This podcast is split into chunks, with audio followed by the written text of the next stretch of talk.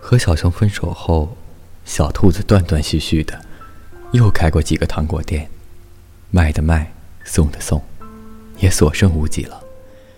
可是他还是学不会开口，说他饿，说他想要吃个带杏仁的冰淇淋。他把糖果当成了一种惯性和礼节，看起来和从前没什么差别。他还给他们包了亮晶晶的糖纸，但小兔子心里明白，他们早就没有味道了。后来，小兔子结婚了，是和其貌不扬的小猪。再后来，还有了两个孩子。小猪是隔壁村子来旅行的，据他后来说。是来小兔子店里买糖的时候，一眼就喜欢上了这个小机灵。小猪一连来了好几次，每次都是买完糖，付了钱，又悄悄把糖留下。兔妈妈说：“这样的孩子品行好，可以嫁了。”小猪果然没有让兔妈妈失望。结婚后包揽了所有家务，大家都夸小兔子好福气。小兔子也总是笑眯眯的，它常常摸着两个孩子的头说：“如果你们喜欢上一个人啊，就找他要一颗糖。”故事就要结束了，没人知道，当年小猪留下的糖，是小兔子准备吃下的毒药。小兔子明明知道是有毒的，却懒得阻拦，就卖给了小猪。他想，这些贪图甜腻的人啊。总该受到些惩罚。当他刚准备重新拿出毒药服下的时候，发现小猪买走的糖，居然安安静静的放在罐子中。第二天，小猪又来了，第三天也是，小兔子还是给他有毒的糖。他甚至不明白自己为什么要这样残忍。他总想着，只要小猪收下一次。一切就都结束了。可小猪每次都巧妙地放回了罐子里，然后趁小兔子还来不及发现，就走了。小兔子在和自己较劲中，似乎又看到了春天。它幸免的，不只是那些有毒的糖果，而是小兔子这些年对这个世界巨大的失望。终于，他们相爱了。后面的故事也水到渠成了，可他忘记了兔妈妈说的：“你拿谎言去考验爱情，就永远遇不到真心的爱人。”有一次，小猪喝多了，朋友们起哄问到他，当时怎么想到不收下糖果？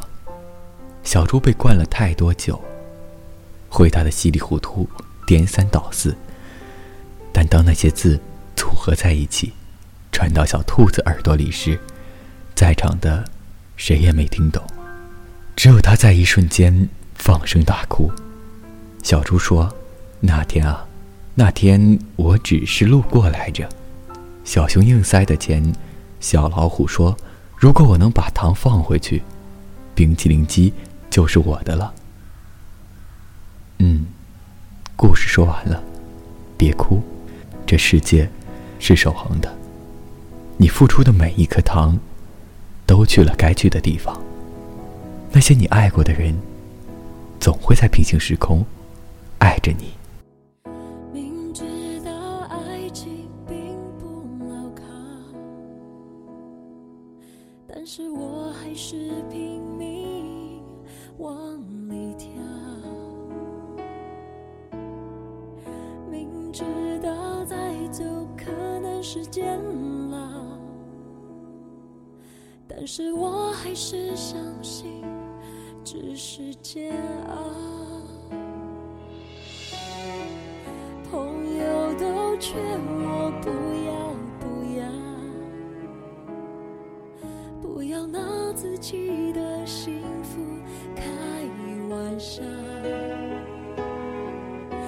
是做人已经那么累。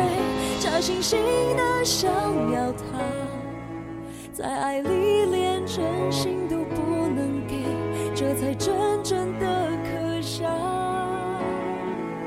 爱得太真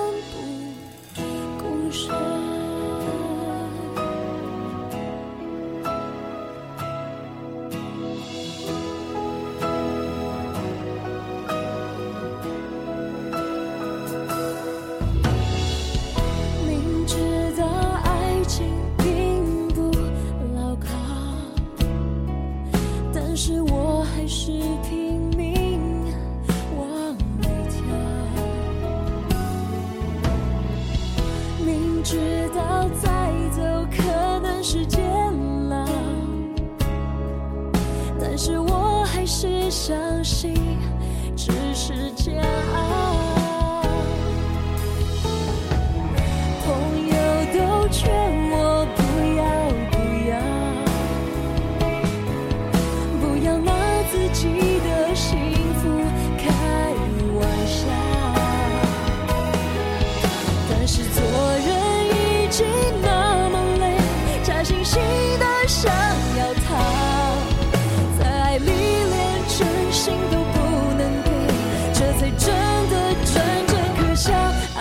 可叹